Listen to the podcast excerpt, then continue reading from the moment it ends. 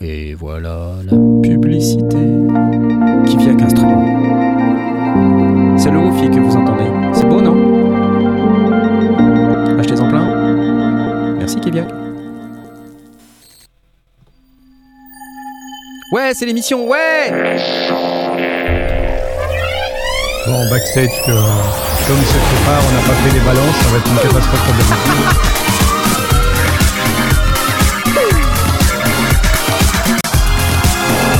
On n'est pas là d'une bonne surprise. Hein. C'est vrai, c'est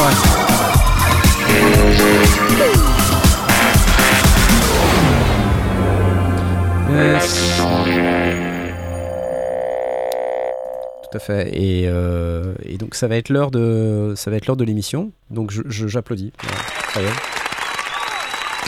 ouais, bonsoir.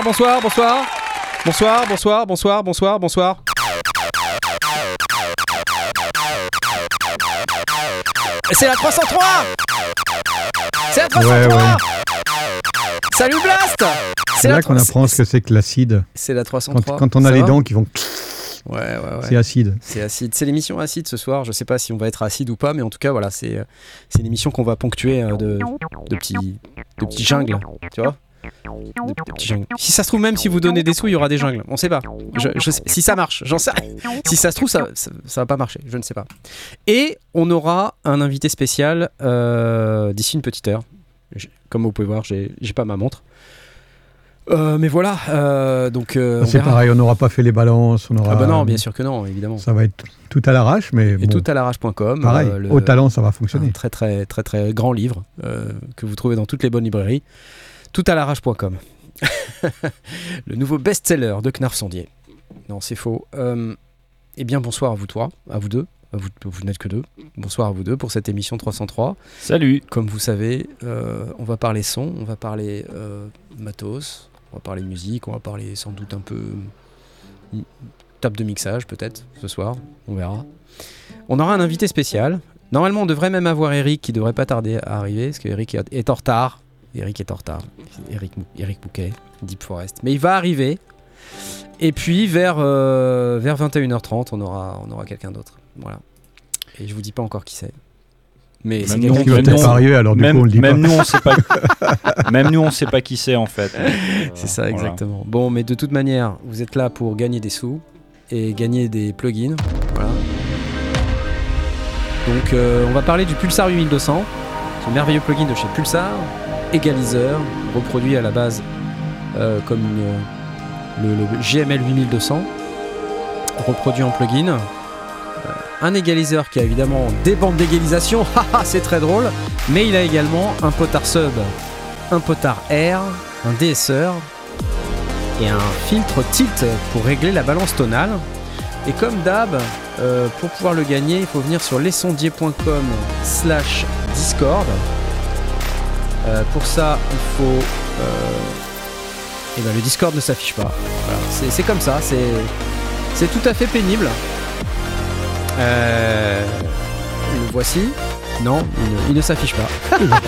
Allez sur lessondiers.com. Donc il faut venir sur lessondiers.com/discord, allez accepter le règlement.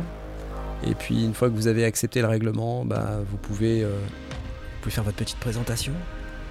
Et puis une fois que vous avez fait votre petite présentation, et ben ma foi, vous pouvez participer au concours. Et pendant que je vous dis tout ça, j'essaye désespérément. Ah ça y est, le voilà. Et Kill Roset qui vient de donner 5 balles. Oh ça c'est gentil.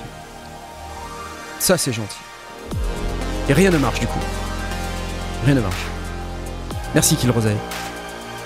Alors, qu'est-ce que j'ai à vous dire à propos de ça ? Ben, j'ai à vous dire que je vais cliquer, quand même. Je vais cliquer pour que vous puissiez avoir dans le salon concours, le Pulsar. Alors c'est parti, hop. Vous pouvez cliquer. Allez, c'est parti. Yes, merci Pulsar. Les Belges en force, bonjour à vous. Tout à fait. Voilà, alors on va se calmer s'il vous plaît, voilà ça suffit, merci. Et donc maintenant que tout marche, je vais remercier Kill Roset. Et je sais pas pourquoi, mais normalement il aurait dû se passer un truc. Mais ce truc ne s'est pas passé. Ah, ça aurait dû lancer du 303. C'est embêtant. On a vu une banane passer en tout cas. Ça aurait dû lancer une 303. Tu vois. Malheureusement, ça n'a pas lancé une 303. C'est un peu embêtant. Voilà, le jeu concours, ça va être essayer de faire des dons et peut-être que la 303 va se déclencher. Peut-être que la 303 va se déclencher, qui sait. Est-ce qu'elle va fonctionner avec 303 €? J'en sais rien. Non mais normalement, il aurait dû se passer un truc. Mais la limite des dons ce soir. Mais ça marche pas. C'est quand même extrêmement décevant. Voilà. C'est à partir de 303 € que le son se déclenche, non ? Exactement, c'est 303 €. Donc dès qu'on aura atteint 303 €, on aura une 303. Donc voilà. Écoutez, puisque c'est comme ça, on va passer à autre chose tout de suite. Alors, est-ce que vous vous êtes renseigné un petit peu, rencardé sur la 303 du coup ? Moi, non. Rien du tout. Parce que la 303 à la base c'était un outil qui était prévu pour remplacer un bassiste. Tu vois ? Et aujourd'hui, on a créé un genre musical complètement nouveau à base de cet instrument, l'acid house. D'où l'acide, quoi. Voilà. Jamais 303, nous dit Soupochou. Et alors, moi, j'ai pas spécialement de trucs à vous dire à propos de la 303, si ce n'est peut-être ça. C'est ça le son de la 303. Acid house, oui, non, c'est comme en Bretagne. Donc, ce petit son qu'on entend, c'est vraiment typique de la 303, cette espèce de petite basse avec de la résonance. Et cette petite basse avec de la résonance, elle peut aussi être totalement distordue. Et alors j'ai fait une vidéo il n'y a pas longtemps sur la reproduction de la 303 faite par Behringer, la fameuse TD3. Alors avec la disto, ça donne ça.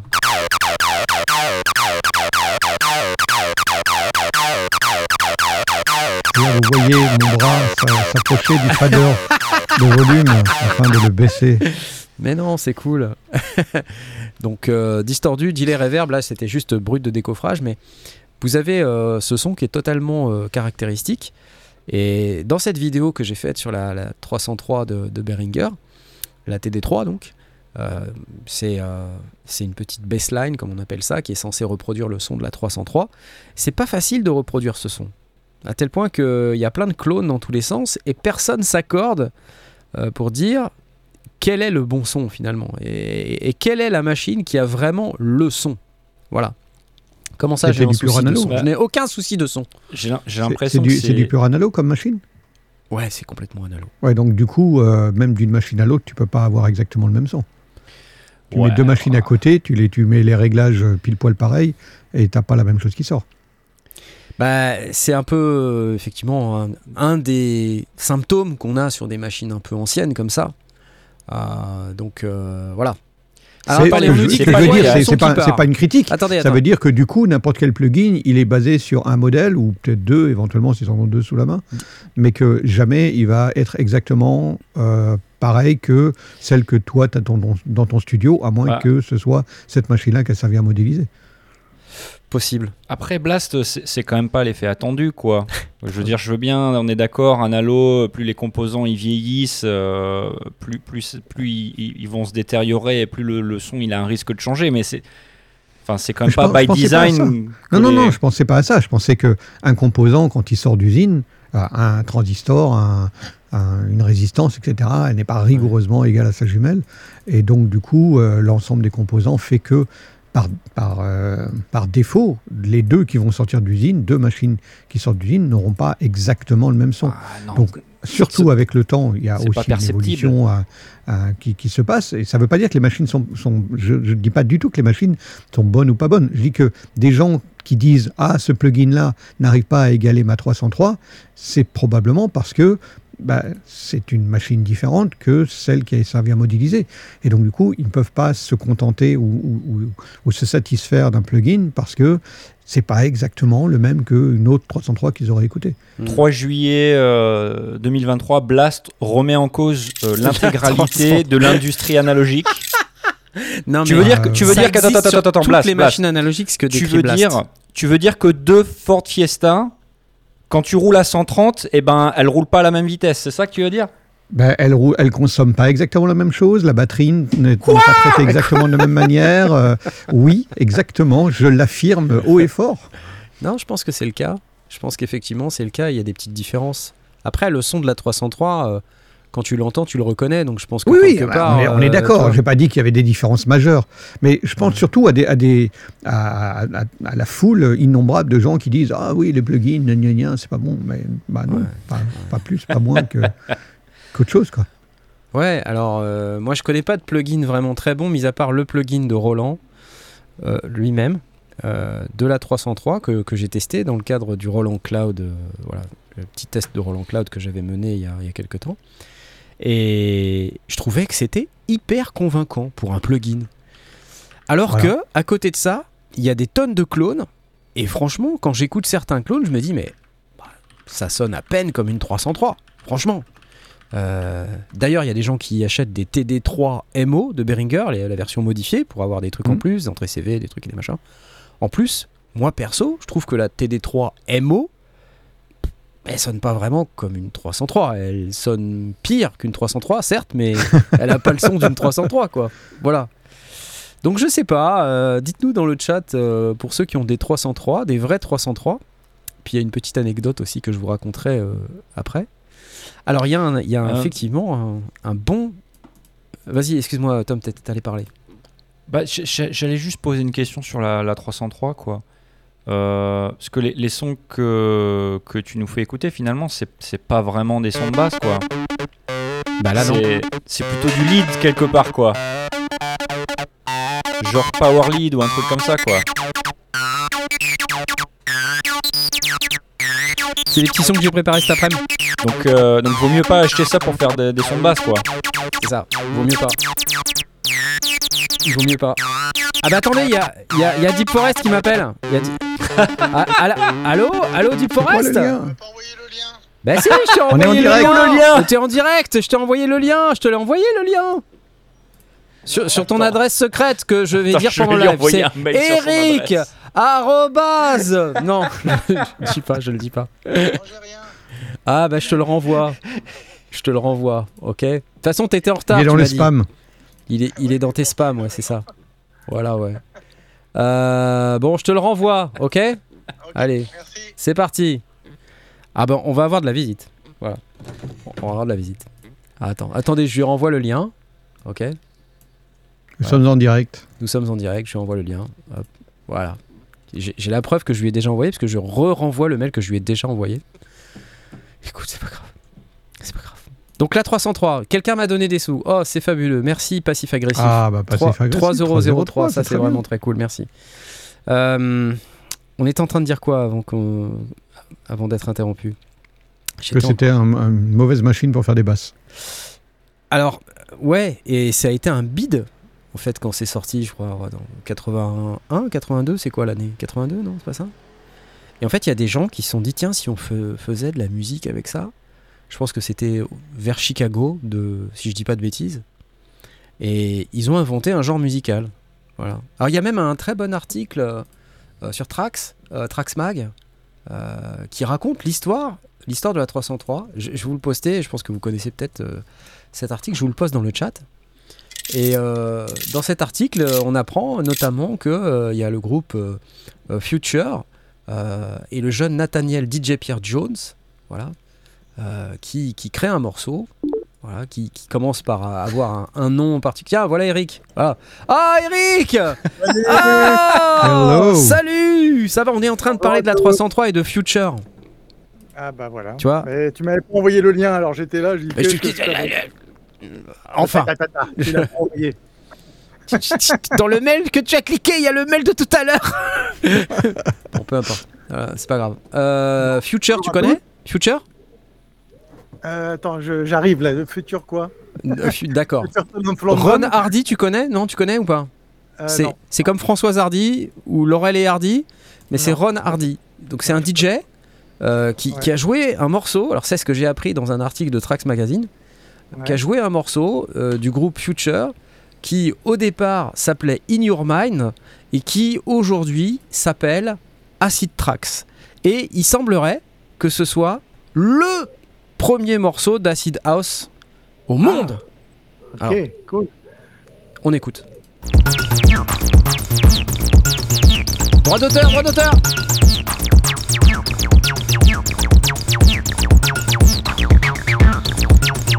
Voilà.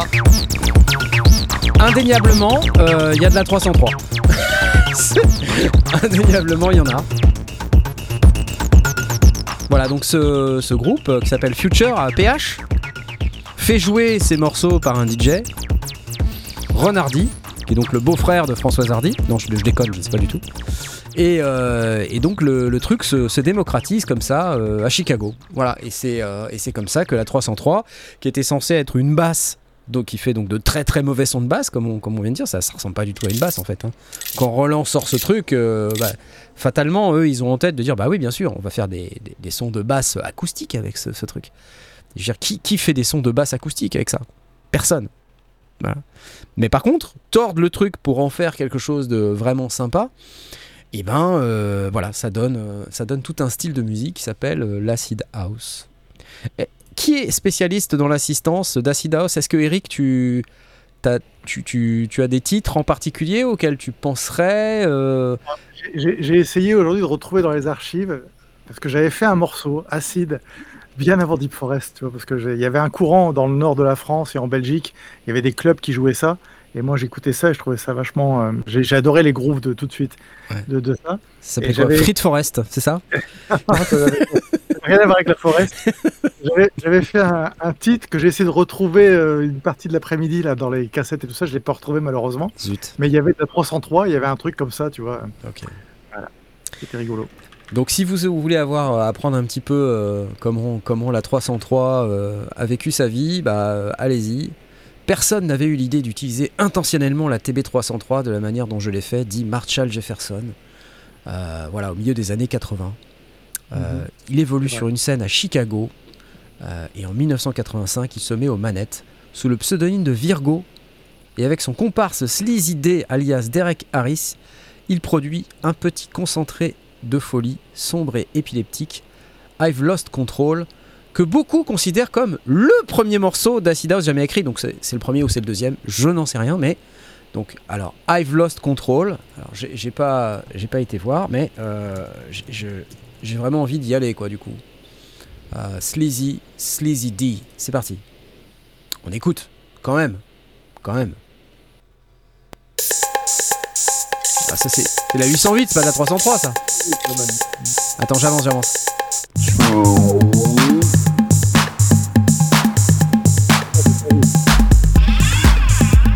Oula, flanger, phaser. Attends, j'avance. On attend la 303 les mecs hein. Non.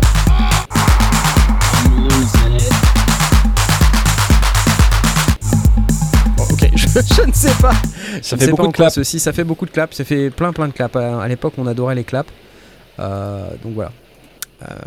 Donc ça c'est pour la petite histoire de la 303 et je n'ai rien d'autre à vous dire si ce n'est ça. Pour faire plaisir à Blast.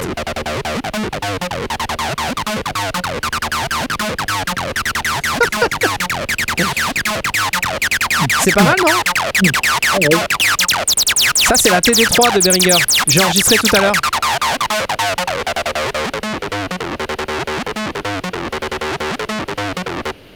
Ça le fait quand même. Voilà, chers amis, c'était pour l'instant 303. Donc, tout à l'heure, on aura un invité spécial. Il devrait arriver d'ici 3 quarts d'heure maintenant. Et un invité spécial qui connaît très très bien la 303. Et d'ailleurs, un de ses pseudonymes porte le nom de l'acid house, quoi. Donc, on peut pas vraiment passer à côté. Donc, on verra tout à l'heure. Vous verrez qui c'est. Ça sera magnifique. Ça sera peut-être pas en français. Indice. Ah ok. Voilà, alors passons tout de suite à la suite, puisque bon, c'est quand même une émission des sondiers. On parlait justement un peu des trucs Behringer, parce qu'on parle régulièrement de Behringer, on nous accuse à tort de Behringer bashing, alors qu'on parle beaucoup de Behringer.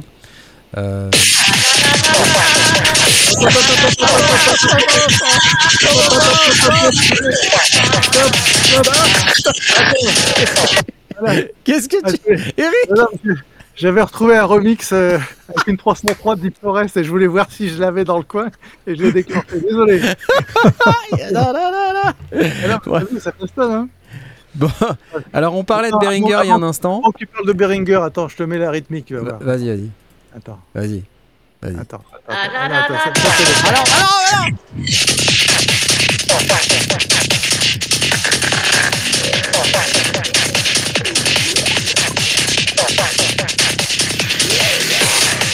Pas mal, non? Ouais, c'est pas mal. Franchement, ça me fait penser à un morceau que je connais. Je sais pas si. Attends, je vais te faire écouter. C'est ça. Écoute. Ouais, avec la même réplique. Les connaisseurs apprécieront. De toute façon, les puisqu'on anciens, en est au droit d'auteur, voilà, c'est pas grave. Hein. Donc, on va se taper un tas de revendications de droit d'auteur. Ok, les amis, qu'est-ce que j'ai à vous dire sur Behringer ? J'ai à vous dire qu'ils ont sorti alors quelque chose qui est pas super nouveau, mais qui est quand même intéressant, notamment pour les gens qui veulent faire du live. C'est la nouvelle version de cette petite machine qui s'appelle la Xenyx 1003B.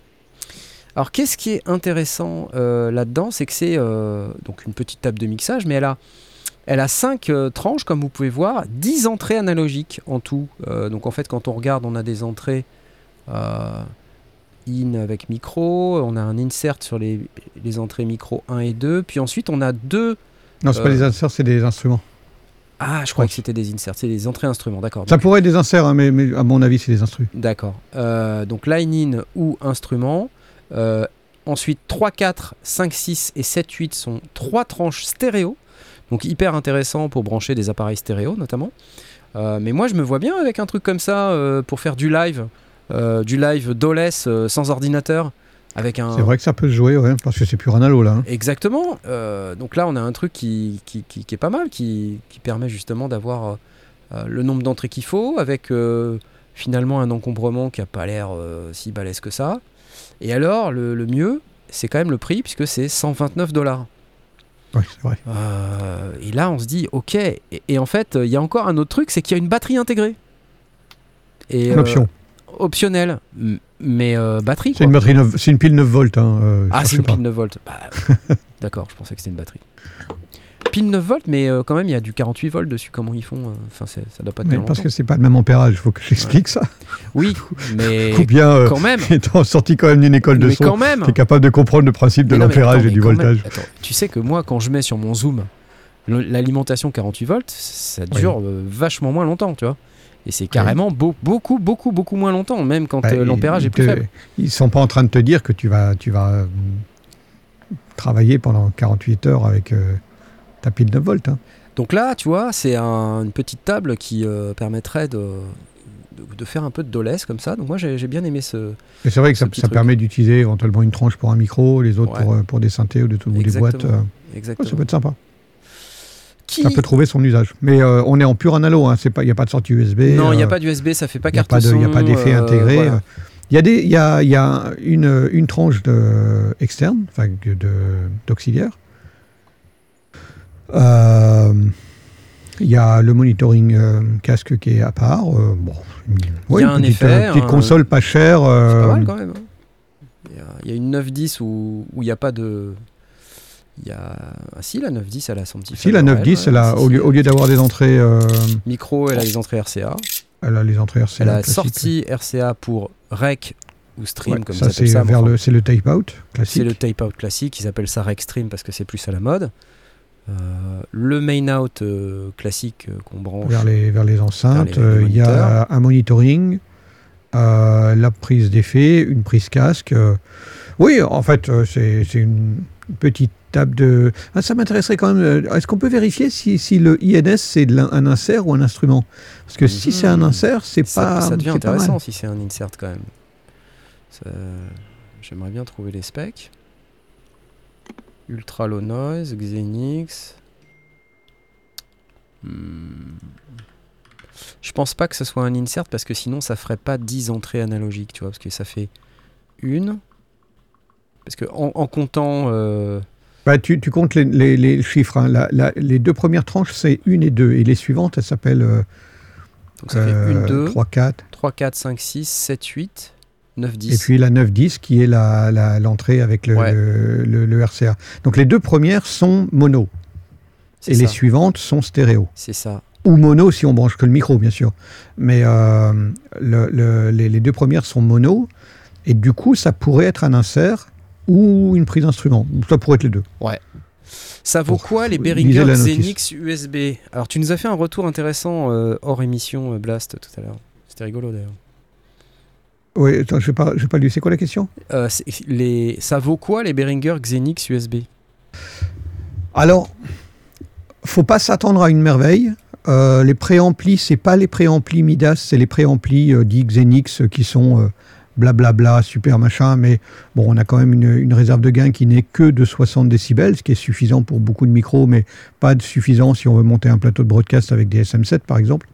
Mais en même temps, si on monte un plateau de broadcast avec des SM7, on a quand même a priori les moyens, toujours une question de cohérence, ouais, pour mettre une vraie table de mixage et pas une petite.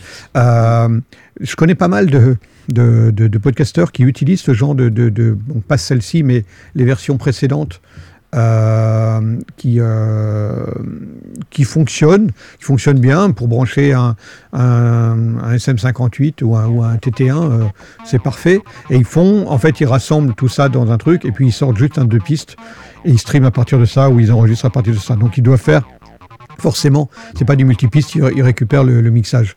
Les plus élaborées, les plus évoluées, certaines avaient des cartes son multipistes.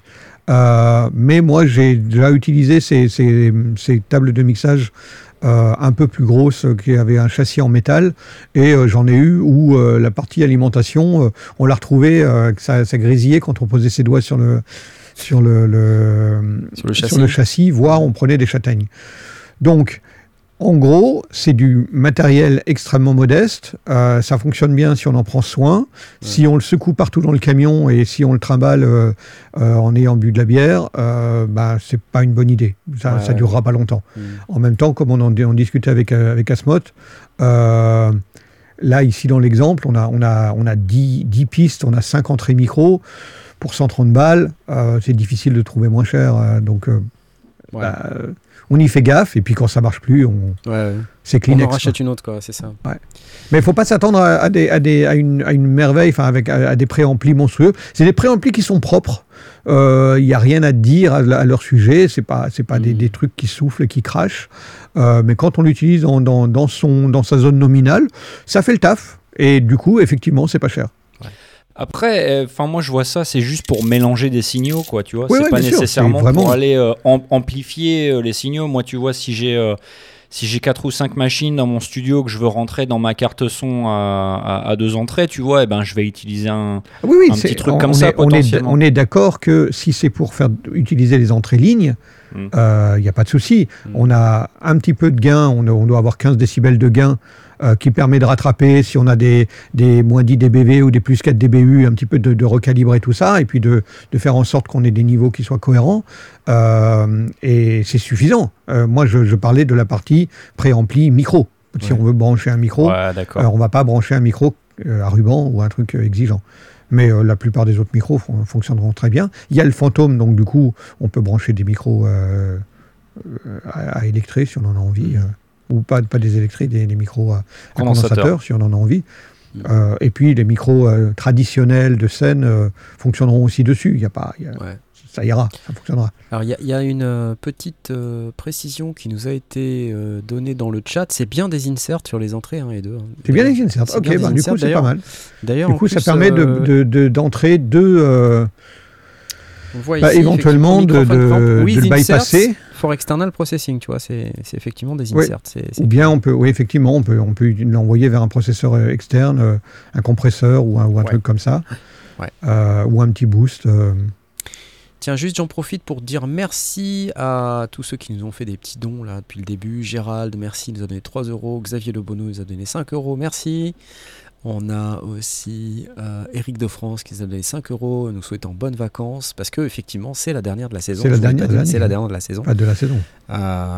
Et après, ce sera en mois de septembre. Et merci à Space Cat and Duck qui a donné 3,03 € en disant t'aurais dû faire une spéciale 909. On n'est pas à l'émission 909, on verra quand on y sera. D'accord.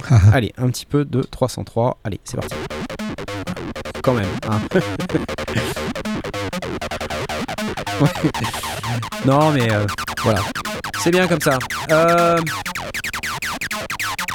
Est-ce que t'as pas fini 303?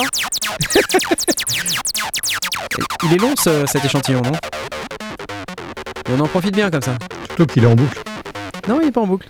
Non, non, parce que ça bouge, tu vois, ça bouge. Ça, c'est un... L'émission reprend le 9 septembre, non? Ça fera 9 septembre. Voilà, le 9 septembre, on pourra faire une... Oh là là. Émission. Parce que le 8 août, ça va pas être possible. Le 8 août, c'est pas possible. Désolé. Donc, Lag Xenyx 1003B, $129. On nous pose une question dans le chat. Est-ce que Xenyx, c'est une copie des Onyx de Mackie? Au départ, oui. C'était clairement... probable, oui. C'était clairement ça. Mais en fait, je sais pas s'ils ont copié le design ou juste le nom. Parce que le design, je crois que non, en fait. Il y a eu des tables qui se ressemblaient un petit peu, pas tous les modèles, mais ouais. les modèles un peu plus gros ressemblaient quand même pas mal à l'Onyx. Ouais. Et puis voilà, c'était Xenyx et Onyx. Bon. Oui, ça ressemble plus vraiment maintenant. Hein. Maintenant, non, ils ont continué à développer leur truc et puis... Mackie a fait sa propre... Ouais, je pense qu'ils ont suffisamment fait leur nom sur leur produit, tu vois, pour pas avoir besoin de s'appuyer sur quelqu'un d'autre. Non, mais c'est vrai. En avoir plus besoin, oui. Mais au départ, oui, effectivement, c'était une... directement une petite pique à Onyx. Ouais. Tiens, on nous demande, question, si on met 3 303 en même temps, est-ce qu'on obtient une 909? Bien sûr. Fais l'essai. Ça dépend si tu les mets en parallèle ou en... Je vais vous raconter une petite anecdote, certains d'entre vous la connaissent déjà, mais il y a quelques temps, il y a un grand magasin de musique qui malheureusement a fait faillite en région parisienne. Et je reçois d'un ami qui est en bas à droite de l'écran une petite notification en disant « Tiens, regarde, il va certainement y avoir des trucs qui vont t'intéresser là-dedans !» Et donc, je me lance dans le truc. Et effectivement, il y a une vente aux enchères organisée par Drouot. Voilà, Drouot, donc un professionnel... Sérieux, salle des ventes, c'est une vente judiciaire, hein, donc vraiment fermeture du magasin, donc commissaire-priseur, numérotation des lots, voilà, début de la vente à 14h, nanani, hop. J'arrive en ligne sur la vente, parce que je ne pouvais pas me déplacer à Paris, moi j'habite à Nantes, donc j'arrive sur la vente en ligne. Le site de Drouot d'ailleurs, c'est absolument incroyable, hein. C'est un truc, j'avais jamais fait de vente aux enchères de ma vie, et en fait on se pointe là-dessus, et on est comme si on était sur place. Il y a une vidéo, il y a les gens qui font les enchères, on peut enchérir sur place. Enfin, tout est en direct, vraiment instantané, et c'est absolument incroyable à quel point c'est instantané, parce que quand il tape sur du marteau, là, le commissaire-priseur, ouais. Immédiatement sur le site, ça dit « paf, c'est fini, on passe à la suite ». C'est un truc incroyable, il y a vraiment zéro attente.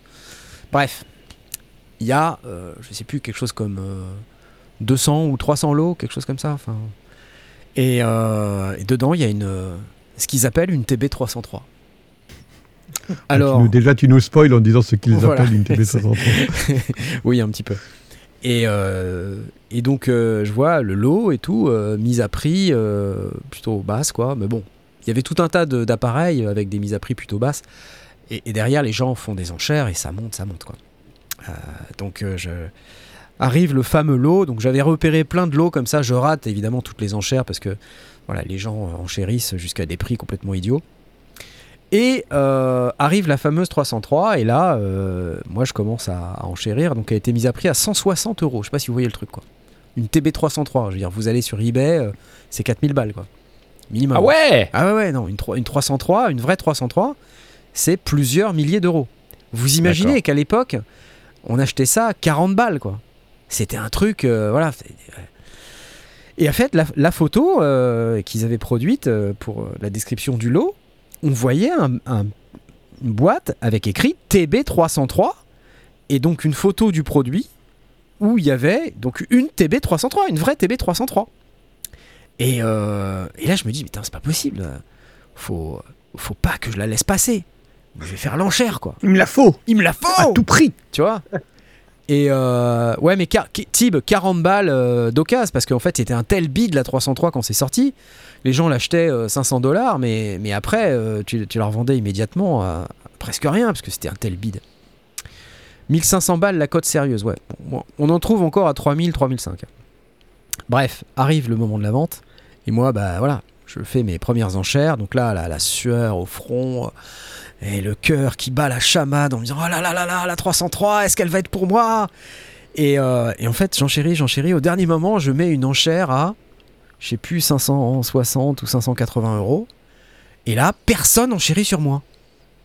Et là, je dis, putain, c'est bizarre quand même. Et hop, bam, l'enchère est pour moi. Je dis, c'est pas possible.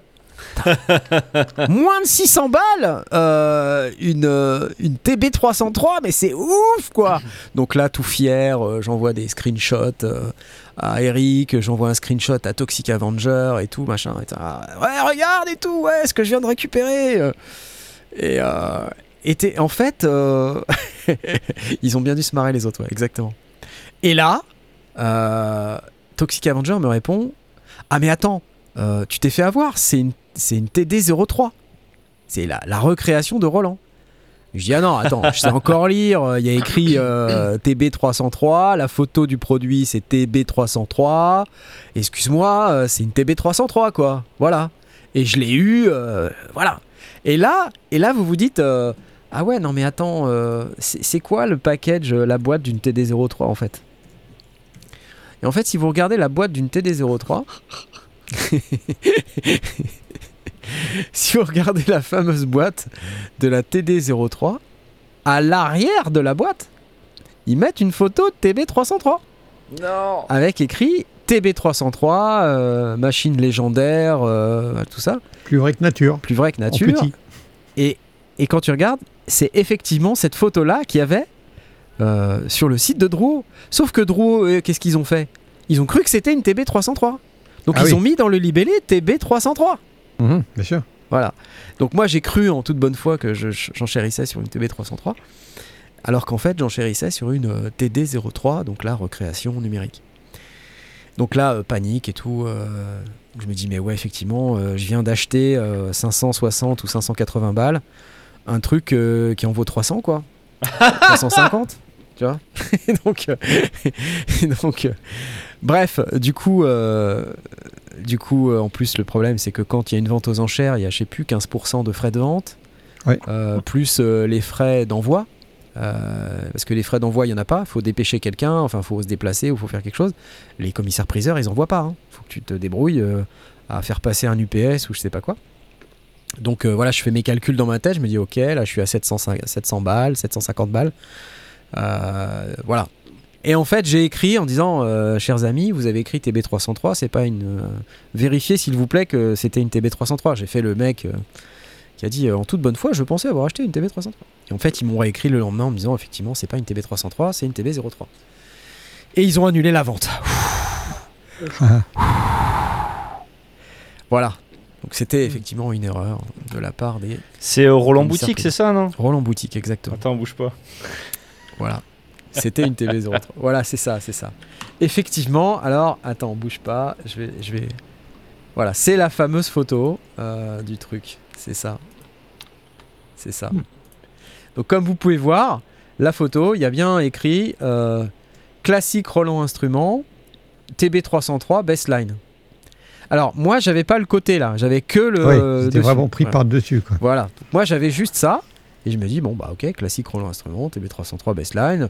Tu zoomes sur la photo, c'est écrit TB303 dessus. Enfin là, on voit pas, mais moi, sur la photo que j'avais, on voyait bien. Donc pour moi, il n'y avait aucun doute, quoi. Voilà, bref, c'était rigolo. Juste la petite anecdote. Écoute, ça s'est bien terminé quand même pour toi. Ça s'est très bien terminé, heureusement. Et donc voilà, c'était... Mais faites attention quand vous achetez aux enchères comme ça, parce que, juste un détail, mais... je voyais des gens qui enchérissaient à 20% en dessous du prix du neuf. Et pour des modèles d'expo, dans un magasin qui faisait faillite. Par exemple, il y avait un OB6, je louchais dessus, il est parti à l'enchère au prix du neuf. C'était complètement idiot. Parce qu'en fait, la personne qui l'a acheté, elle va devoir payer 15% de frais de vente. Donc elle l'a payé plus cher que le neuf, alors que le machin était déballé plein de poussière. Enfin, et non garanti. Donc du coup, quel est l'intérêt ? Enfin, c'est un peu étrange. Ouais. Est-ce que c'était pas fait exprès ? Heureuse. Ouais, je pense pas que c'était fait exprès. Ouais. Comment ai-je été informé de la vente aux enchères ? Eh bien, je te disais, j'ai un ami qui est en bas à droite de cette fenêtre, là, tu vois ? Ici, là. Ici. Voilà. Ici. Ici. Voilà. Là. Ah, c'est lui. Arrête ! Qui m'a informé Alors pour les gens qui nous écoutent en podcast, Blast s'amuse à déplacer la fenêtre. C'est pas moi, c'est moi. Comment ça, c'est pas toi? Bon, puisque c'est comme ça, on va parler de notre sponsor. C'est Baby Audio, ok? Baby Audio qui nous font des magnifiques plugins dans diverses fonctions, des reverbs, des compresseurs, des suppresseurs de résonance, tout un tas de plugins extrêmement utiles, simples et créatifs, nominés au prestigieux award du célèbre magazine Sound & Sound. Et en plus, vous avez 15% avec le code SONDIER en utilisant l'URL lessondiers.com/babyaudio tout attaché. Donc le code SONDIER, vous allez sur le store Baby Audio, lessondiers.com/babyaudio et vous avez 15% de réduc. C'est cool si vous allez acheter un de leurs plugins, donnez-leur de la force parce qu'ils nous ont aidés, ça fait 4-5 mois qu'ils nous aident. Et franchement, je sais pas s'ils ont gagné de l'argent dans cette affaire, mais c'est cool. Merci à vous Baby Audio, c'est vraiment sympa. Alors, je voulais juste dire, Baby Audio, cette petite vidéo de démo, là, je sais pas si c'est une track originale, mais ça sent bon le Super Mario World, ça sent bon la Super Nintendo, les petits sons, là, j'adore ça. C'est vrai, il y a un peu de ça. Knarf, j'ai un petit défi pour toi. Oui. Si tu l'acceptes. Oui. Waouh, ok. Il y a un éditeur de plugins qui a annoncé qu'ils allaient sortir un plugin de synthé dans une semaine. Ouais. Et il y a juste du son, mais on sait pas. Ça va être une reproduction d'un truc légendaire. Je voulais savoir si à partir de ce qu'ils jouent, t'étais capable d'émettre des hypothèses. Ah là là. Vas-y, balance. Ouais. Avec l'aide du chat et d'Eric, ça devrait aller. Comptez pas sur moi. Hein. Allez, vas-y. Okay. Bouge pas. Ouais, vas-y. Bouge pas.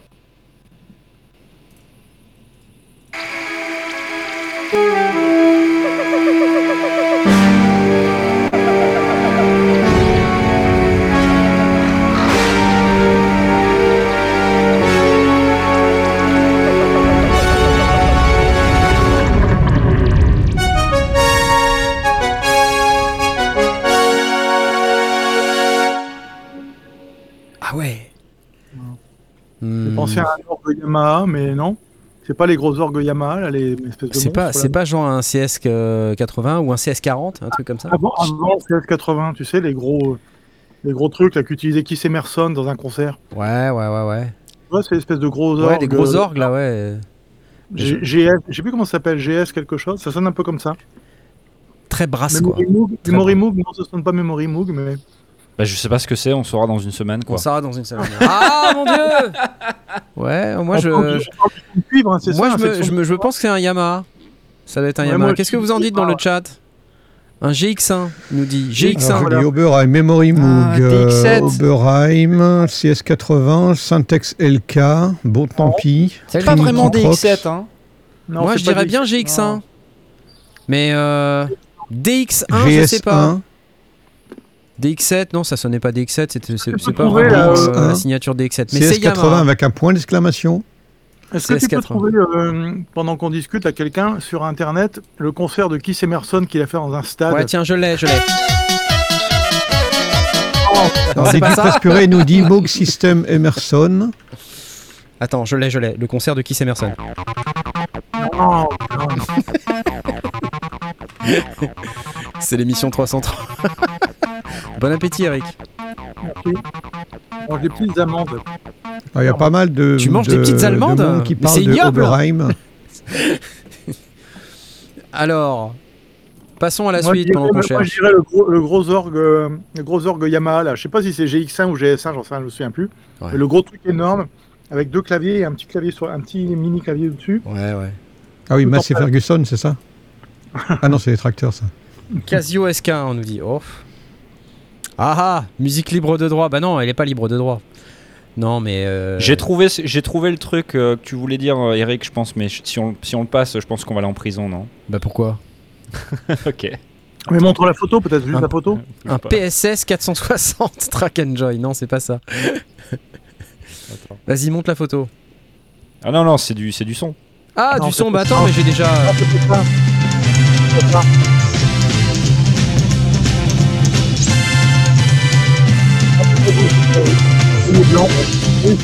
Non, c'est ça, Eric? C'est pas celui-là auquel je pensais. Attends, je vais essayer de trouver une photo. Ça sonne pareil, hein? J'adore le look. J'adore ces poils.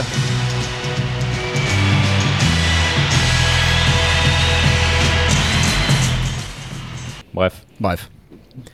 Pas mal. Voilà, attends, j'ai trouvé une photo. Ah. Attends. Comment je fais pour partager t'as le bouton partager. Bah, drop le lien en private chat. Regarde, GX1 Organe. Vas-y. Attends, bah, Organe. J'ai partagé, mais c'est sur une autre page. Alors, ah bah attends. GX1. Les organes d'un GX1, attends. GX1. Yamaha GX1. Alors, attends. C'est ça un GX1. Non, c'est pas ça.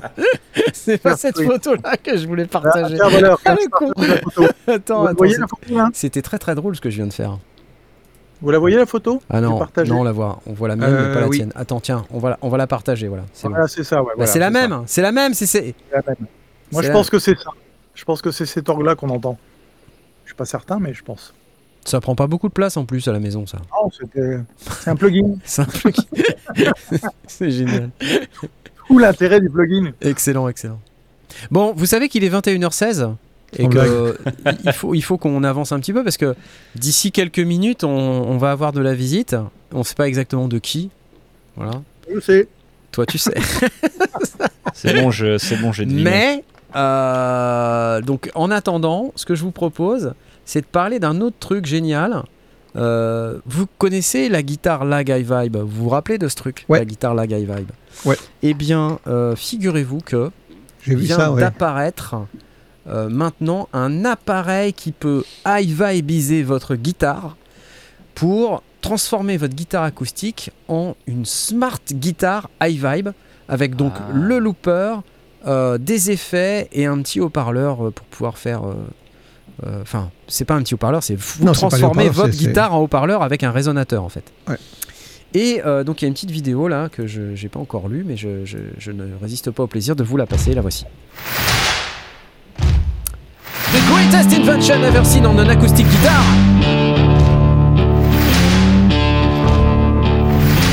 Ouais, le principe c'est de mettre un truc sur sa guitare. C'est vraiment sur la fin qu'on la voit installée. Hein. Tu peux bien avancer. Alors, j'avance. Donc là, on nous montre l'appareil. Donc, vous voyez la tête que ça. Ça, c'est le système qui se met à l'intérieur de la guitare, voilà, au bord de la rosace, et qui permet d'accéder depuis l'intérieur aux boutons qui permettent d'activer les différentes fonctions, et au bouton volume et un autre potard. Je sais plus quoi. Voilà. Donc là, on voit, il touche sur la rosace. Alors en mode looper, effectivement, on enregistre une première boucle et c'est la guitare qui rejoue sa propre boucle. Reverb. C'est excellent.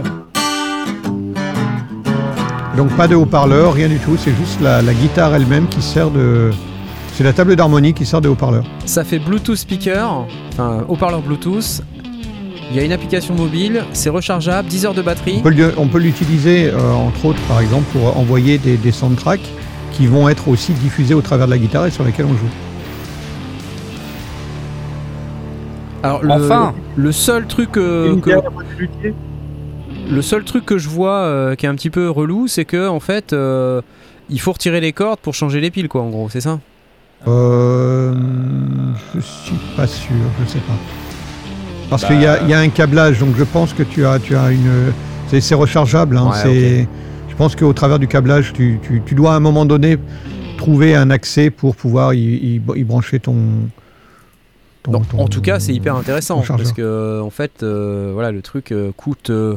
Et le prix est assez intéressant, effectivement. Donc là, on est sur 219 €, mais à 33% de réduction, sinon le prix normal, ce serait 330 €.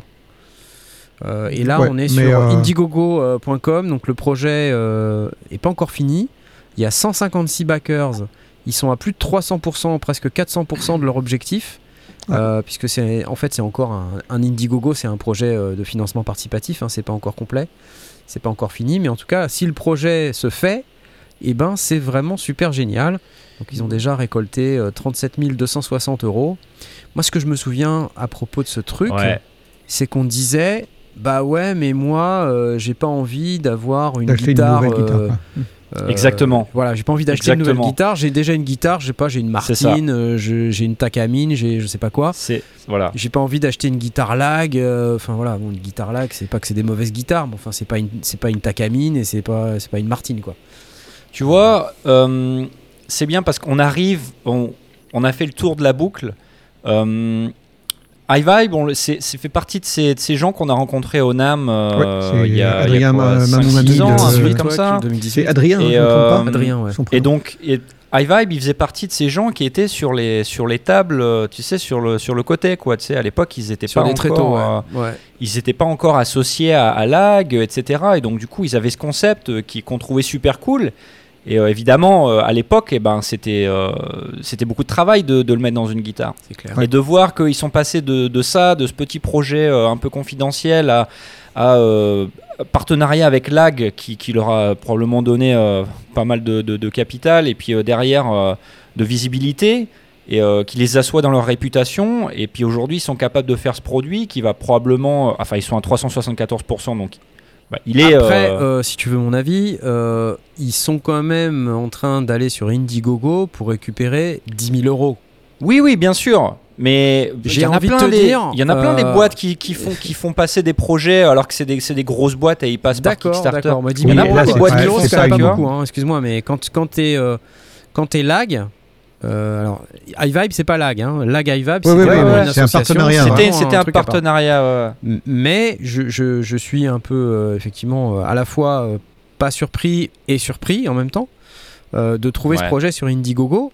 Pas surpris que Lag ne soutienne pas ce projet parce que ça, ils n'ont pas envie de favoriser les autres guitares, quoi. C'est logique. Ouais, évidemment. Mais surpris que HyVibe eux-mêmes ne puissent pas mettre 10 000 balles dans leur projet, quoi. Tu sais, ça, je sais pas, il y a plein de boîtes qui font ça. On en a déjà parlé dans les sondiers. On a déjà parlé dans les sondiers où il y a des boîtes qui ont pas besoin de faire des financements participatifs et qui le font quand même. Ouais, ok.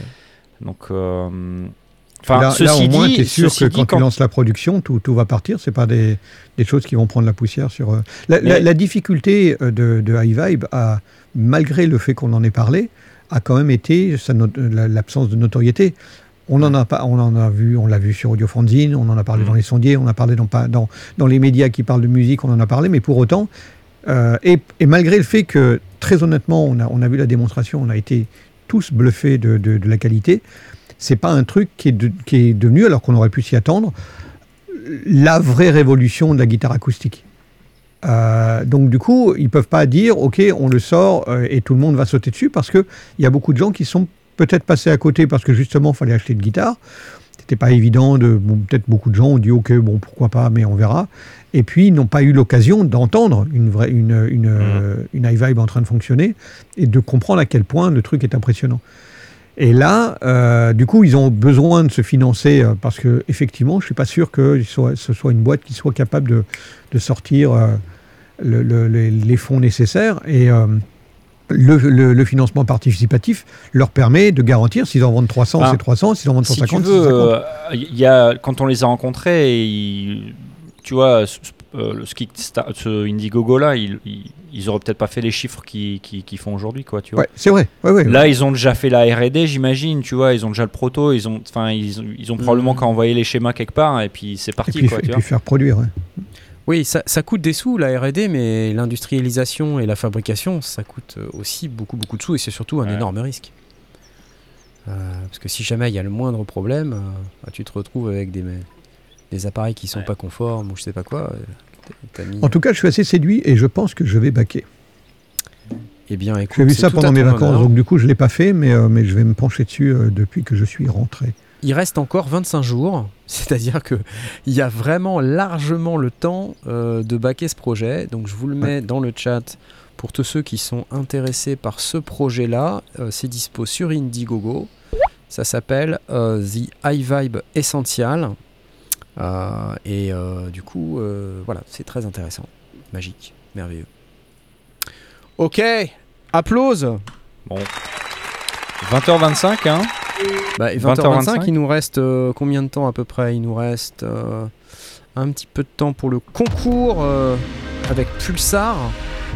Je vous rappelle que depuis quelques semaines, Pulsar nous accompagne.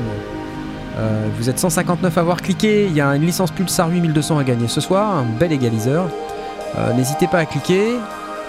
Je sais pas si on pourra annoncer le gagnant, parce que c'est que dans 10 minutes. Ça va dépendre de quand est-ce que notre invité spécial il arrive. Il va pas tarder, je pense. Voilà. Applause à la 303, tiens, ouais. Je peux faire ça, je peux faire ça, je peux applaudir à la 300. Ouh.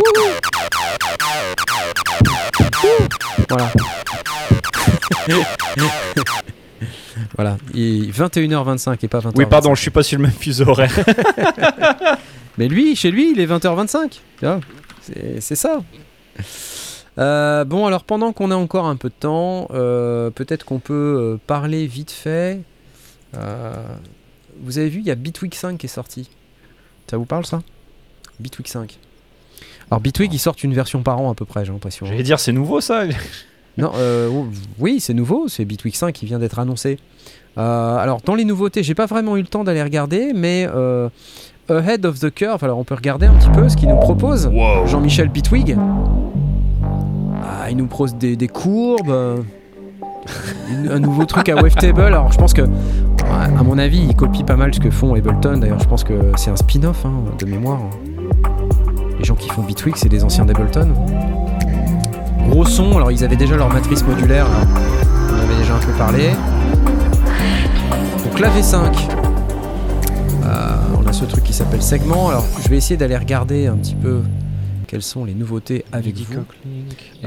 Des enveloppes un petit peu complexes, là on peut voir à l'écran, des trucs un peu sympas. Segment, voilà, c'est des enveloppes multisegments. Voilà, des courbes, ça a l'air très axé sur les... LFO, donc LFO et grid module, donc on peut utiliser à la fois dans le fameux grid modulaire et comme device pour pouvoir faire des LFO. Voilà, qu'est-ce qu'on a d'autre? Un anti-aliasing oscillator pour le grid, un pattern séquenceur pour le grid, un wave shaper, ah ça c'est sympa, wave shaper, il s'appelle transfert, pour transformer l'audio. Ok, voilà, il y a plein de nouveaux trucs là. Bon, je vous laisserai aller voir, mais voilà, une nouvelle version, V5, plus de modulation, de ce que je comprends. Des new performance gestures. Bon, on va pas regarder la vidéo, elle dure 4 minutes 33. Voilà, et combien ça coûte, ça? Combien ça coûte? Allô? Combien ça coûte? On est en promotion, mesdames, messieurs, 79€ pour Bitwig Studio Essential au lieu de cher, 99€. Hein. C'est dans les prix pour les trucs d'entrée de gamme quand même, tu vois. 149 au lieu de 199 pour Bitwig Studio Producer. Alors un truc à noter, c'est que ça marche aussi sur Linux. Hein, si vous êtes contre Mac et Windows, ben voilà, c'est un peu la seule station de travail audio numérique qui est compatible avec Linux aujourd'hui. Alors je pense que Ableton devrait pas tarder à s'y mettre, puisque comme ils ont fait Push 3 et que de ce que j'en sais, c'est basé sur du Linux. Ce serait étonnant qu'ils ne proposent pas Ableton Live pour Linux. Moi, je trouverais ça intelligent. Donc, et ça ferait un concurrent sur cette plateforme pour Bitwig. Et puis Bitwig Studio, la grosse version, 299€ en prix d'appel au lieu de 399. Voilà. Et qu'est-ce qu'on a en fait comme différence? Je vous laisserai aller voir. Hein, parce que y a plein de choses. Plein de choses. Est-ce que c'est des licences définitives? Oui, c'est des licences définitives. Qui sont prévus quand on achète à ces prix-là. Pas de limitation de nombre de pistes pour les versions entrée de gamme. Non, mais par contre 40 instruments audio et notes FX. Donc ça a l'air assez intéressant quand même, la version essentielle. Là. Je sais pas si c'est vrai que dans les autres versions on est limité à 8 ou 16 pistes. Donc ça c'est plutôt intéressant. Eric, toi, tu considérais passer sous autre chose que Logic aujourd'hui ou pas? Ça, t'es très Logic, je crois. Non, mais tu sais, moi, j'ai mon workflow, donc pourquoi changer? Tu t'es bien mis à live il n'y a pas longtemps. Pourquoi t'as changé, tu vois? Non, je me suis mis à live pour le live, comme son nom l'indique, parce que ça correspond aux besoins que j'avais pour la scène. mais pour la composition, j'ai pas besoin d'autre chose que de Logic. Et je trouve même que live, pour la composition, ça formate énormément. Ouais. Alors j'aime bien, j'utilise, ça m'amuse de l'utiliser, mais le fait de faire des cellules et de... Autant les cellules, si tu veux, c'est créatif sur scène et ça permet de, ouais, de faire un peu ce que tu veux, de passer d'un moment à l'autre. C'est pas linéaire, quoi, tu vois, c'est modulaire. Autant pour composer, ça te limite beaucoup. Enfin, ça te limite. Ça te met dans un style très particulier de boucle. Voilà. Ouais. C'est bien, mais c'est un truc, quoi. Et si jamais tu devais faire de l'acid musique, est-ce que tu penses que... De l'acid house, est-ce que tu... J'achèterai une 303. T'achèterais une 303. Ben moi... Je vais essayer de retrouver le titre acide que j'avais fait dans les années 80. Je vais essayer de retrouver ça pour la rentrée. Moi, je prendrais des conseils de quelqu'un qui est assez expert dans ce domaine-là. Il y a le pape de l'acid musique. Le pape de l'acid musique. Et tu sais qui c'est ? Tu sais qui c'est ? Moi, je le connais, mais je sais pas si toi, tu crois qu'il pourrait être dans les parages. Ah ben, je sais pas. Écoute, voyons voir. Voilà. Hey. Hello. Hello. Bonjour. Alors, on va passer en anglais. Okay. Oh là là, on a un problème. We have a problem of feedback now. Oh. Yeah. Should I take my headphones on? Yeah, maybe. Okay. We did some tests this afternoon. Alors amis, je vais commencer en français puis je vais passer en anglais rapidement. Should be better, right? Yeah, much better, yeah. Yeah, much better. Okay, sorry. So let me explain in French first, and then we will discuss with you. So we have with us, on a aujourd'hui avec nous Robert Babicz, alias Rob Acid, voilà l'immense un star international qui est parmi nous. C'est un ami d'Eric. Voilà, ça tombe bien. So you're a friend of Eric, and that is why you are here today, because it's our number 303 show, number 303. So we said maybe it's good to have a 303 expert in the show tonight. Look what I have. Oh my God, this is amazing. This is Roland Boutique recreation. Yeah, this is the original fucked up. Wow. Fucked TB3. Up. Oh, yeah. It's an original one. Yes, of course. Wow. This one traveled with me around the world for many years. Oh, wow. And what are you using today? Because I assume this one is it still working? Yeah, of course. Yeah. Ooh. No, it's working. I use it in the studio. And because I get this question quite a lot, what kind of distortion is my preferred one? So this is the distortion, the original Big Muff, oh my God, the Russian version. What? That's amazing. This is, like a bomb, right? So. This is the sound. Of course, I have. I mean, for when I'm traveling, I'm taking this one. So is this the Behringer one? The Behringer one, yes. Okay, sir. But I have almost every clone you can think of. That's because I'm the crazy 303 guy, of course. So. That's an interesting topic because we were discussing about that a few minutes ago. Is there any difference between normal, regular 303s, you know, the ones, vintage ones? Did you notice such differences in sound on vintage 303s? I mean, the thing is, I back in the days, like during the 90s, when my main thing was Rob Acid, I had 303s, and every one of them was sounding different. Oh, okay. Really, it's. I mean, this thing is cheap. It's plastic. It was made for cheap things. It was never a high-end instrument. No. But that's actually the good thing, because every 303 is somehow unique. Mm-hmm. And this makes it great. And also every 909 sounds different, and every 808 has a slightly different character. Yeah. It's a bit like what I was saying at the beginning of the show. A bit like that too. Yeah. So if you took the Behringer one because it's very interesting. Actually, I hated all the clones till the Behringer one came out. I don't know why, but I think the Behringer one is the best clone out so far, or at least that I had in my hands. Really, it's amazing. I get exactly the sound that I am used to, that I want, that I love. Perfect. Especially, I mean, when you send this through like pedals, you will not hear any difference anyway.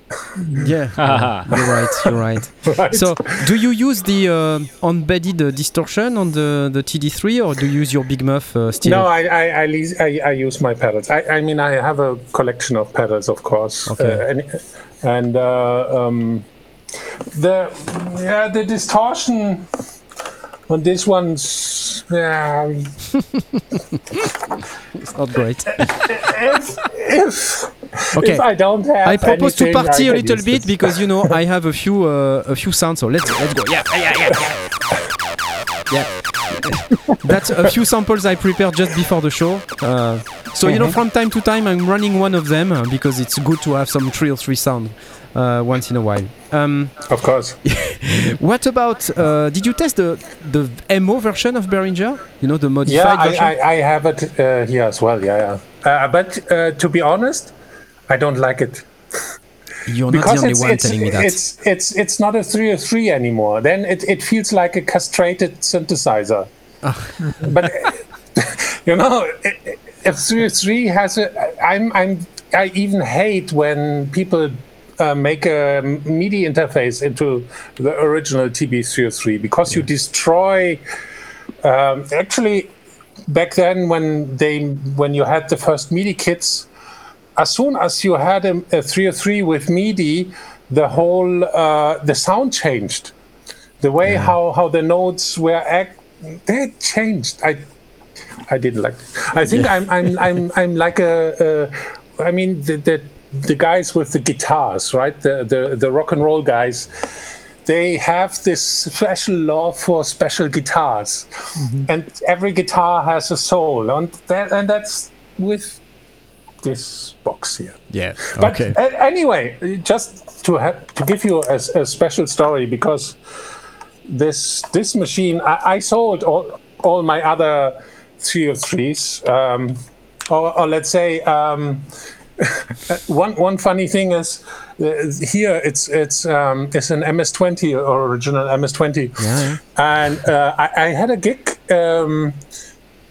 one day in Sweden where a fan came after my show to me and said, "Robert, do you want to?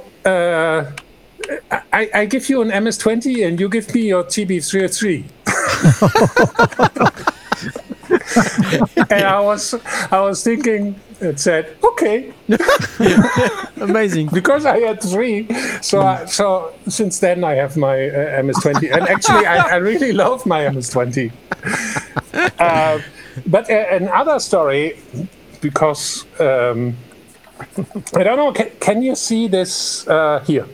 Can you see this? This is written. Let's try and see if I can increase the size a little bit. Rob acid. And actually, this was written with my own blood. That's what I thought when I saw it. Because the stories to this, right? And that's why, of course, I will never clean my 303 because it needs to have this patina. I had I was playing always improvised music. I never DJ in my life. I was always a live actor, a musician. And one day there was a show in a club where they thought, Rob Acid is playing, so we have to give him some acid. And what? And until I like 5 minutes before I started. So and then it was planned that I play exactly 1 hour, right? Yeah. 1 hour live show. After 10 hours, oh, yeah.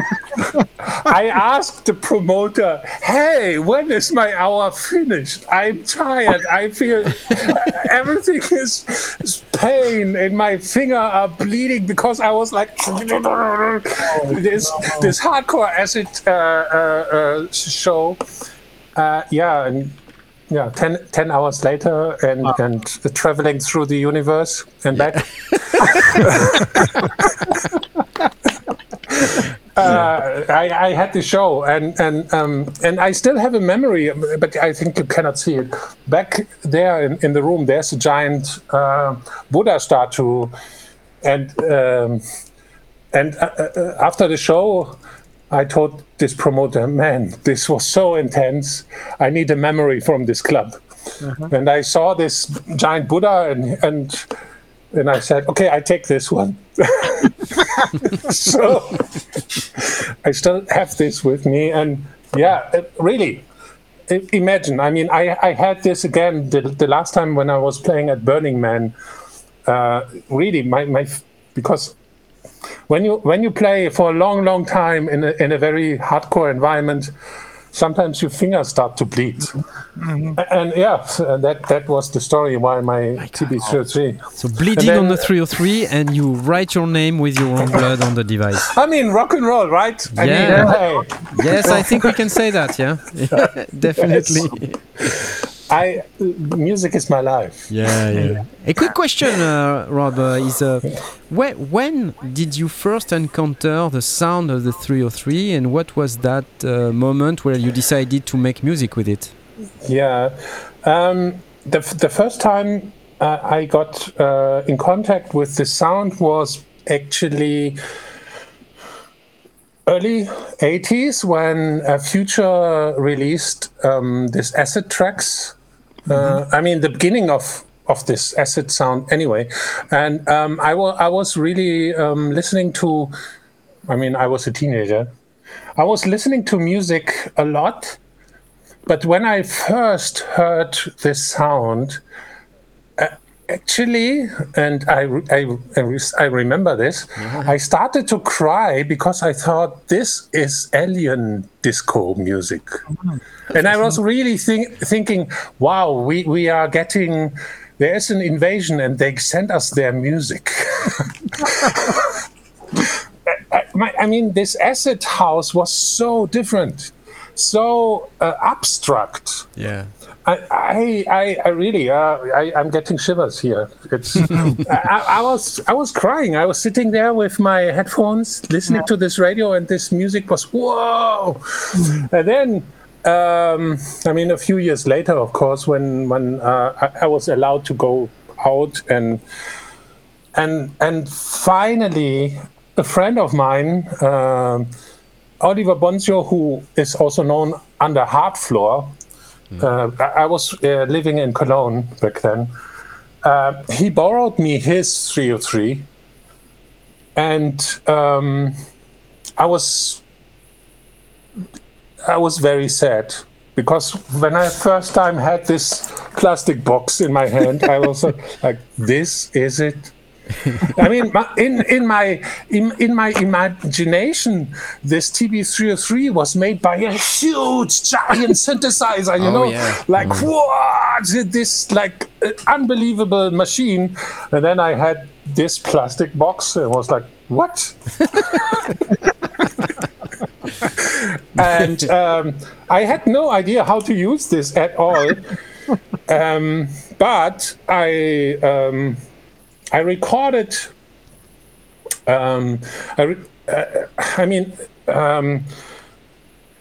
got my first contact with music was through Commodore Amiga with Soundtracker. So I was not used to have any synthesizer, and I had this TB-303, I had a 606 and a TR-909. Yeah. And everything was connected through a DJ mixer, a very cheap DJ mixer. And as you probably know, a DJ mixer don't have any panning, right? Yep. So I had to switch the mixer into mono mode. And then, I connected the TB-303 to the phono input by mistake. Oh, wow. And the phono input was distorting the TB3 so badly that I loved this. Like it was, the TB303 started to cry and to sing, and everybody told me, don't connect anything to the phono input. No. But I loved it. And I recorded, I don't know, I think 10 tracks on a cassette.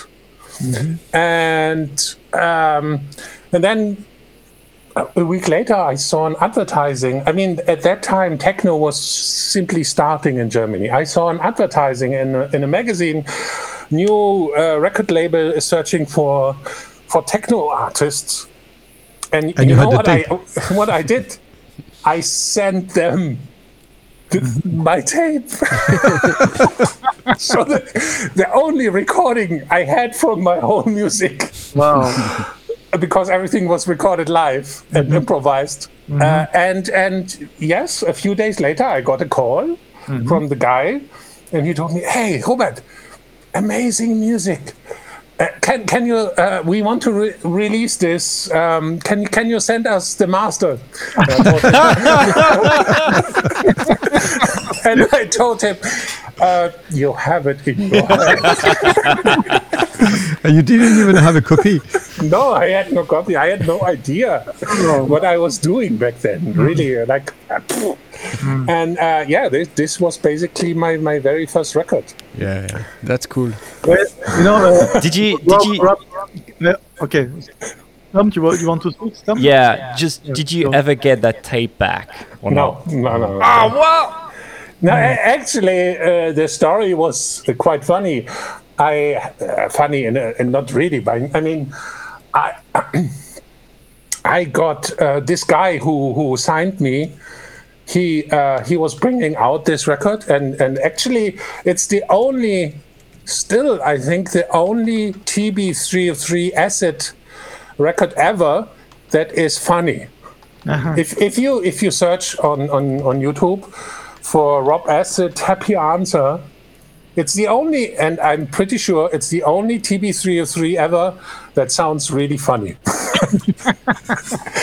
And then it got released on vinyl, and then this guy made a contract with London Records back then.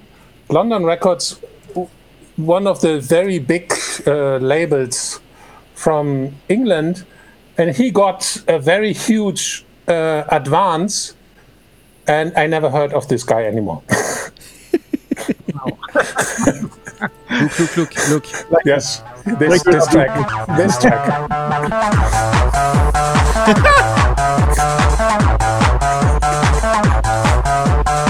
This is it. Yes. Voilà. excellent. Magnifique. And recorded on a cassette tape in mono. That sounds very acid. That's clear. And that is happy. Yeah, clearly. This is happy.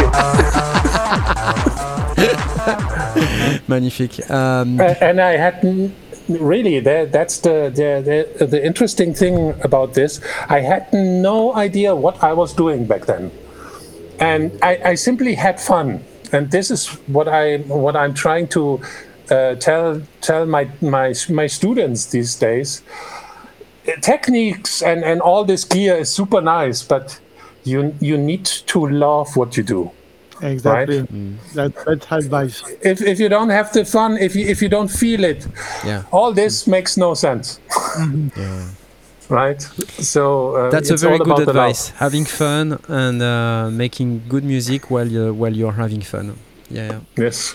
And about programming the 303, because you know this is one of the most arcane type of programming that I've ever came across. You know, on gear. How long did that take to you? You said that you had no idea what you were doing with the 303. I had no idea, yeah. For me, actually, I don't know. It was kind of simple. And I still like the way how to program the TB3, to be honest. Mm. I'm so used to this. I mean, let's say it like this. After my first record came out, a few months later, and my first record was made on borrowed equipment, so I had no own equipment, right? Yeah. I got a call from a promoter in Cologne, and he said, "Wait, Robert, wow, we heard your record, and we have a really cool party tonight, and we have a live act who's not able to come, and we need a replacement. Maybe you come and play for us?" And I directly said, "Yes, of course." But and then I told him, but you know, I have a small problem. And he said, "Yeah, what problem, hey?" I said, "I have no equipment." Small problem. Yeah. And then he said, "Okay, what do you need?" And I said, "Yeah, I need a drum machine and a synthesizer and something." So they got me some stuff, but it was a Casio RG1 drum machine, and it was a different Casio sampler, and I think a Uno 106. So instruments I never saw in my life. Yeah. Mm-hmm. And I had 3 hours to find out how this works. That is an amazing way of. I was somehow programming stuff, and then I played an hour improvised techno music. But back then, techno was simply just a dark room, strobo light, a lot of fog, and loud music. Right? Yeah. So nobody was seeing you anyway. It was noise. You know, I loved it. Then from the first money and income, I was able to buy me my own TB-303 and my own 909. Mm-hmm. Everything was still cheap, right? Yeah. Early 90s. Mm-hmm. Cheap, not like today, the crazy prices. Mm-hmm. And because I was very, very, now I understand this. I was really lazy. So I was so lazy that I don't wanted to prepare my live sets. So in the end, I made it as my feature. So I came to the stage and programmed everything just before the gig. Uh-huh.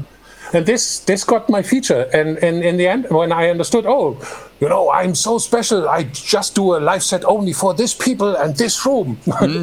So after the set, I even deleted everything, the whole, every pattern, everything. And I have reprogrammed everything again next weekend, and again next weekend, and again next weekend. Yeah. And today I would say this was the best school I could ever imagine, because I learned something that is so important for every artist. It's one of the most important things. It's to be able to decide. Exactly. I decided this is my kick, this is my bass line, this is my hi-hat, nothing else. If you are able to do, this, you don't have so much. I mean, we can do millions of sounds these days, but if you decide, no, this, exactly, nothing else. And you do that very quickly, and you have to do it very quickly, because if you have only 3 hours, you can't really, tinker for 3 hours trying to find the proper kick. But this gives you freedom. artistic musical freedom. If you choose, this is my sound, I use this. Yeah. You know, Rob, you are done. Can I say something? Yeah. You know, Rob, I'm so happy you said that, because you answer to a lot of questions. First, your legend. So your testimony is very important, and I'm so glad you share your experience with this community, because you answer in a few minutes to all the questions I heard all the time, and people talking about equipment. Should I buy this? Should I buy this one? Do you use preset? Are you? You answer in 10 minutes. You answer all the important questions, and your testimony is so important and so valuable for this community. So thanks a lot for saying that. Thank you for inviting me. You know, my experience. We talk a lot about that, and I have same approach on the music. And so I'm so glad you said that to my people over here. Thank you very much. Well, on our side, we just buy gear, you know. That's the thing. I mean, I sit here in a spaceship, right? I mean, as a child, I was dreaming of one day I have my spaceship and fly through the universe. And now I sit in my spaceship and I can fly. Yeah, you can fly. Oh, let's hear some music. Some more music, okay? Okay. Because I think I have this thing here. I'm not sure whether that's gonna work or not, because it doesn't want to be. Yeah. Oh yeah, that's cool. That's one of your tune. It's called Acid Wave. Yeah. Yeah. Yes. That's very good. I'm gonna be kicked by YouTube, but that's good. Yeah. That's okay. So not too much. Now your music. So you have Rob Acid as one of your name. You know, one of the famous names. But you also produce music under Robert Babicz nickname, which is much more energetic. Which is actually my real name. Which is your real name, and it's much more energetic. Do you still use? I mean, much more energetic in terms of the different type of sounds that you're using right now, which you know I happen to come across a few years back already. Which is very cool. Do you still use 303 in this other music? Actually, if even my very actual music is, the TB3 is always somewhere inside. Yeah. These days, actually, and this is probably sad for all this hardware gear guys, I really, really love the ABL plugin. Version. Oh. It's I really love it. The thing is, I can open 10 of them and process everyone different and have full control over automation and everything. I have different approaches. Sometimes I simply just connect some hardware gear and do something dirty and fast. And other times I'm like a complete control freak, where I want to control every little aspect of every sound. Yeah. But I have the freedom to do whatever I want, right? Yeah. Sometimes I want this, sometimes I want this, so I can do. Yeah. And TB-303 or this acid sound is still there, but different. Yeah, well, let me just choose one of your tracks. I'm not sure I'm gonna have any 303 in there, but let's choose one of your sounds. Yeah, actually, you know, I understood. This audio realism baseline is my favorite plugin. I simply understood that I released over 1,000 tracks already. That's what I was gonna say, but the figure I had in mind was like 2 billions actually, you know, because no, but like you already released like 1,000 albums. That's crazy. 1,000 tracks. Oh my god! Maybe I don't know. A bit of your music, just you know, for the joy. Okay. Right. Let's go for it.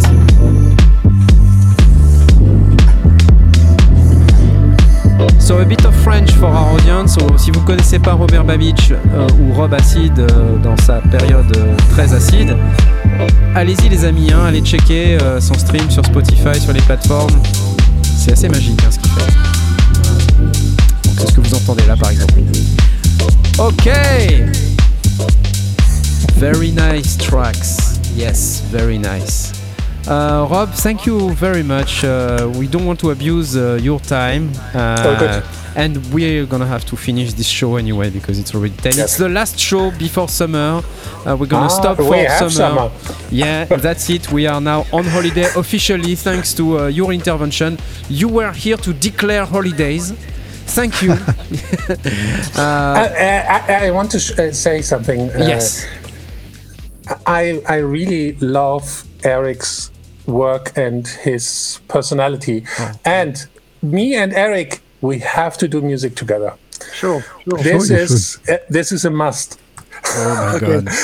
So you guys will see and hear it first when we do it. That's very good words. So voilà. Merci. Thank you to both of you. To everyone. Happy holiday. C'est la fin de cette émission, chers amis. Nous allons vous quitter. We are going to leave you. With this, thank you Rob, thank you Eric, merci à tous ceux qui étaient là ce soir, merci pour tous les dons, j'ai pas pu remercier tout le monde personnellement, mais je vous remercie pour tout ce que vous avez donné. J'ai dormi ou le concours n'a pas été annoncé? Le concours n'a pas été annoncé, effectivement, le concours n'a pas été annoncé. Pas dormi. Just we're gonna announce the winner for our contest. We had this Pulsar 8200, the Pulsar 8200, vous rappelez que... Oui, je parle en anglais, en français, je sais plus vraiment. On avait donc... le Pulsar 8200 a gagné et c'est Fred alias Exolium qui a gagné, bravo, oui! Yes! Voilà ce que t'as gagné.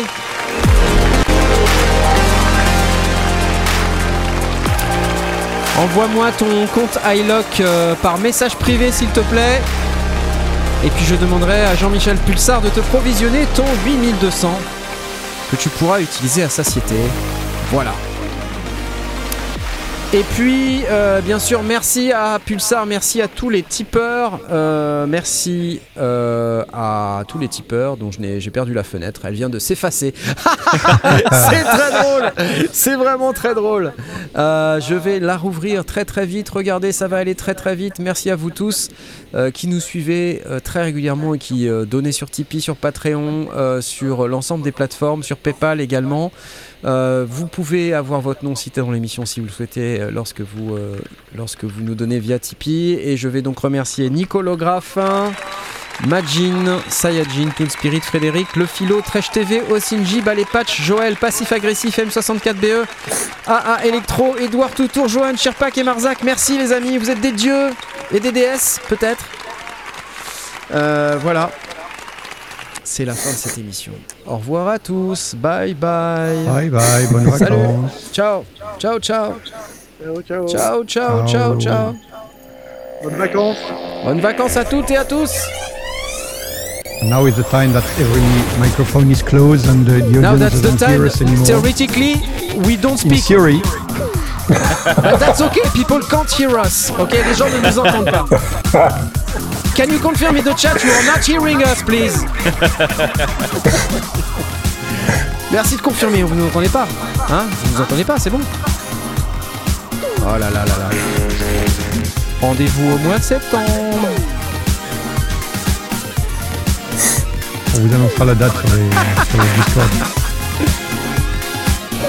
Merci Robert Babicz. Merci. Oh, you speak very good French.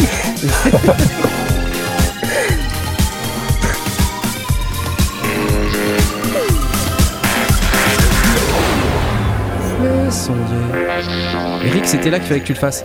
Les sondiers. On était là. Les sondiers.